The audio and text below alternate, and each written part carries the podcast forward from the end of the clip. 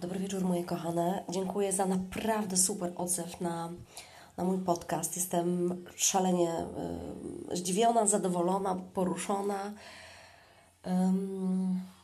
Miałam kilka dni przerwy, a ta przerwa wynik, wynika przede wszystkim z tego, że byłam potwornie zmęczona. Byłam absolutnie wyczerpana. I ktoś by sobie mógł zadać pytanie, no ale dlaczego byłaś taka wyczerpana? Przecież jesteś w Hiszpanii teraz, opiekujesz się dzieckiem, głównie na tym polega Twoje aktualne, yy, aktualne życie, aktualne zadania.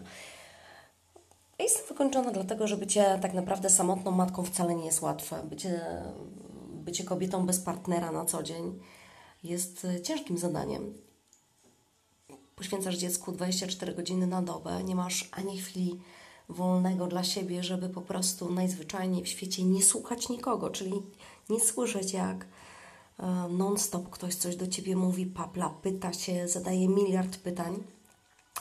Do wczoraj nie zdawałam sobie z tego sprawy, że moje zmęczenie było tak ogromne, ale dzisiaj przyznam szczerze, że, gdy, że gdyby nie moja koleżanka, która uświadomiła mi, że mam sobie de facto odpocząć, zasnąć, e, wyciszyć się, to chyba bym się nie doprowadziła do takiego stanu, żeby czuć się lepiej. Więc e, niektórzy potrzebują tylko dwie godziny na regenerację, inni więcej. Ja dzisiaj od godziny 13 do 19.30 miałam po prostu czas dla siebie, miałam ciszę. E, poszłam spać.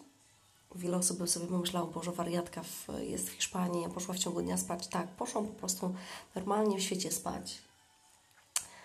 I jak się obudziłam po dwóch godzinach, to poczułam, że jestem jak nowa, że mam energię, że, że mogę robić znowu kolejne rzeczy, że kolejny miesiąc mogę ciągnąć bycie matką, singielką i, i sobie jakoś tam poradzę. Natomiast y, dlaczego mówię właśnie o tym? Dlaczego nie wracam tak szybko i tak od razu, aby opowiedzieć, co się wydarzyło dalej z Fakundem i z Davidem? To dlatego, że powiem Wam szczerze, strasznie się wkurzam. Jak, nie wiem, jak wy, to, jak, jak wy to macie, ale ja dzisiaj mam taki dzień trochę właśnie przemyśleń. Jak faceci sobie wyobrażają, że my, y, będąc same z dziećmi, nawet w takim pięknym miejscu, jakim jest Hiszpania, y, to po prostu nic nie robimy, tylko sobie leżymy, odpoczywamy, ewentualnie gotujemy coś w domu, uczymy się języka. Owszem, robimy lekcje też w domu z dzieckiem.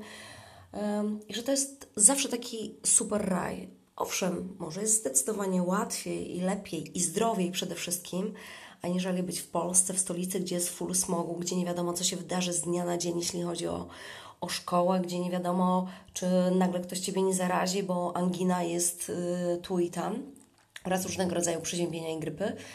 Natomiast cholera, na maksa podziwiam kobiety, które są po prostu same, które dokonują wyboru bycia samotnymi mamami i jeszcze mm, na dodatek mają więcej niż jedno dziecko i to po prostu jestem pełna podziwu. Ja dzisiaj tak sobie uświadomiłam, że to by był bardzo e, chyba ciężki moment w moim życiu, gdybym tak miała sobie właśnie sama radzić e, bez mężczyzny, bo oczywiście poradziłabym sobie doskonale, tak mi się wydaje, że jednak jest we mnie taka energia i werwa na to, żeby sobie zawsze poradzić ale też w takich momentach zdaję sobie z tego sprawę, jak po prostu ten facet, e, czy ta druga w ogóle osoba, bo może być to przecież kobieta również, e, jest potrzebny.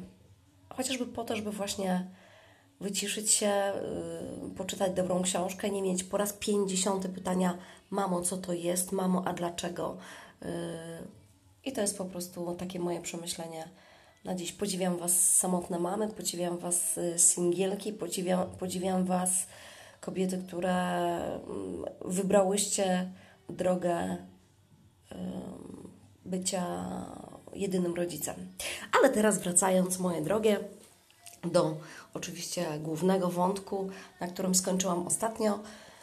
No skończyłam na dosyć trudnym y, momencie, bo skończyłam y, na momencie, kiedy odkryłam, że po prostu Dawid już Niestety, ale nie spędzi ze mną e, żadnej niedzieli jedząc wspaniały rosół, który mu przyrządzałam regularnie.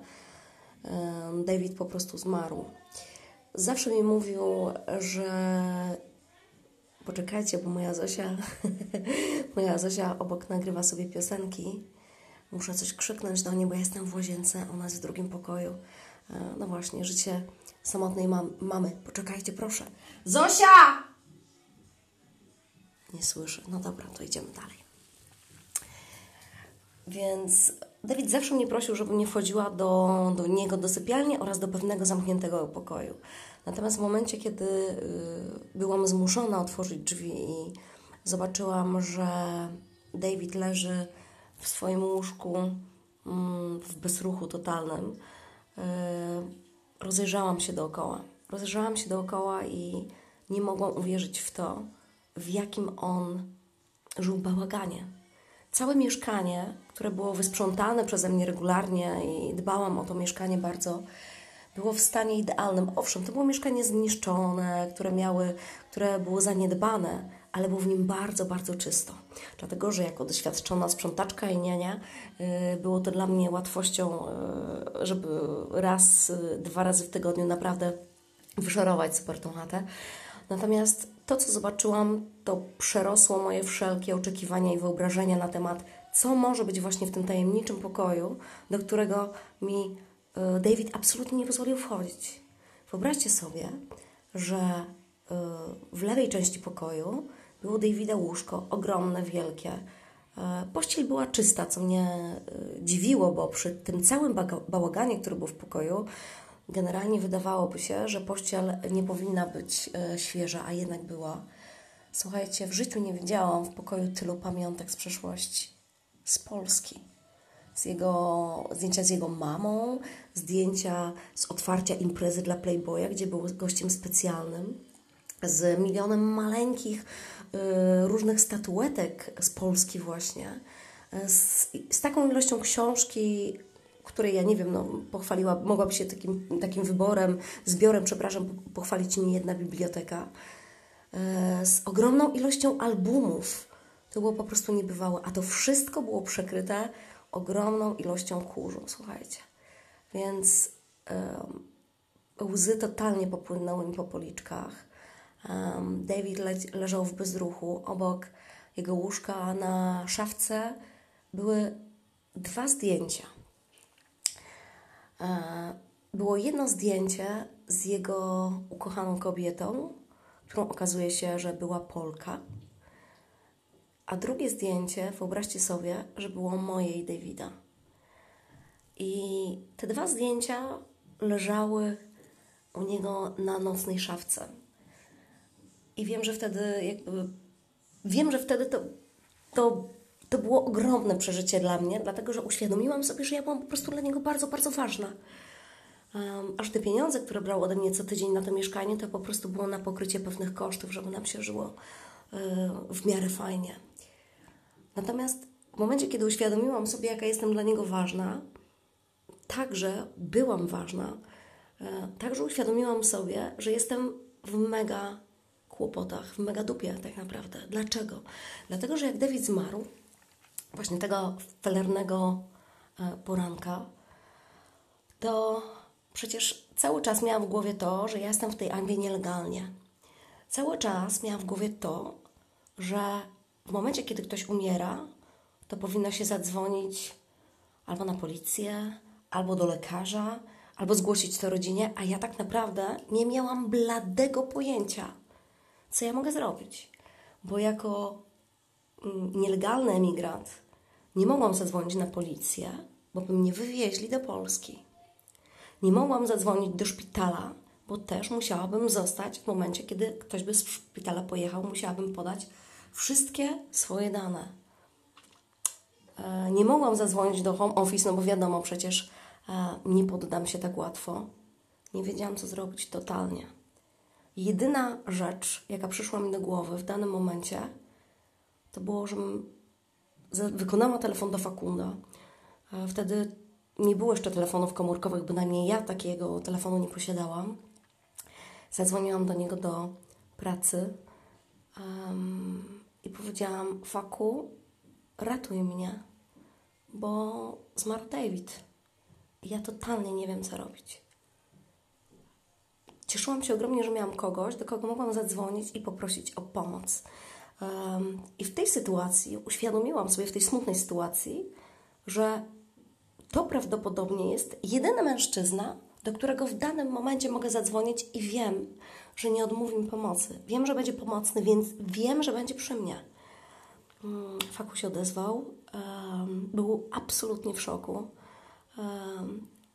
Czuł, że jest to dla mnie wielka sprawa, wielka rzecz, no bo z jednej strony David był dla mnie bardzo ważny. Nie wyobrażałam sobie, jak mogłabym zostawić zwłoki Davida w tym mieszkaniu i po prostu wyjść. Ja nie wiedziałam, co totalnie mam zrobić. Fakundo poprosił, żebym odłożyła telefon, żebym chwilę się uspokoiła, porozglądała się po pokoju, ale wyobraźcie sobie, że jak to jest rozglądać się po pokoju, w którym leży nieboszczyk, w którym jest full kurzu, w którym tak naprawdę masz poczucie, że Matko Boska, zaraz coś się może stać z Tobie. No ja się boję nieboszczyków potwornie, więc to był dla mnie ogromny lęk. Um, zamknęłam drzwi za sobą, zostawiłam Davida tam, e, poszłam do mojego pokoju i zaczęłam się pakować. Bo tak naprawdę wiedziałam, że ten etap mojego życia w tym mieszkaniu na Camden Town i przy Davidzie musiał się zakończyć. Że w jakiś pewien sposób zakończy się to naturalnie, razem ze śmiercią Davida. Ciągle jednak pozostał ten jeden pokój dodatkowy, który cały czas był zamknięty. I tego dnia i tej chwili postanowiłam złamać zasadę, pomimo że to nie było pozamykane na klucz. Wystarczyło bardzo mocno popchnąć drzwi. Postanowiłam otworzyć drzwi tego pokoju i zobaczyć, co w nim jest. W międzyczasie zadzwonił telefon, zadzwonił Fakundę, powiedział Justyna, radziłam się prawnika tutaj w firmie, co masz zrobić. Więc po pierwsze, rozglądnij się, czy gdzieś na szafce, pod szafką, w szafce obok e, jego zwłok nie ma jakiegoś numeru telefonu, czy nie ma jakiegoś nonatnika, może ma rodzinę. To jest jedna rzecz. W momencie, jeśli byś tego nie znalazła, to pakuj się, bo musisz być przygotowana na to, że ty z tego domu po prostu musisz wyjść. Um, I po trzecie, pamiętaj, że Twój nowy dom będzie u mnie na Fulham. Możesz ze mną zamieszkać. I bardzo, bardzo bym tego chciał.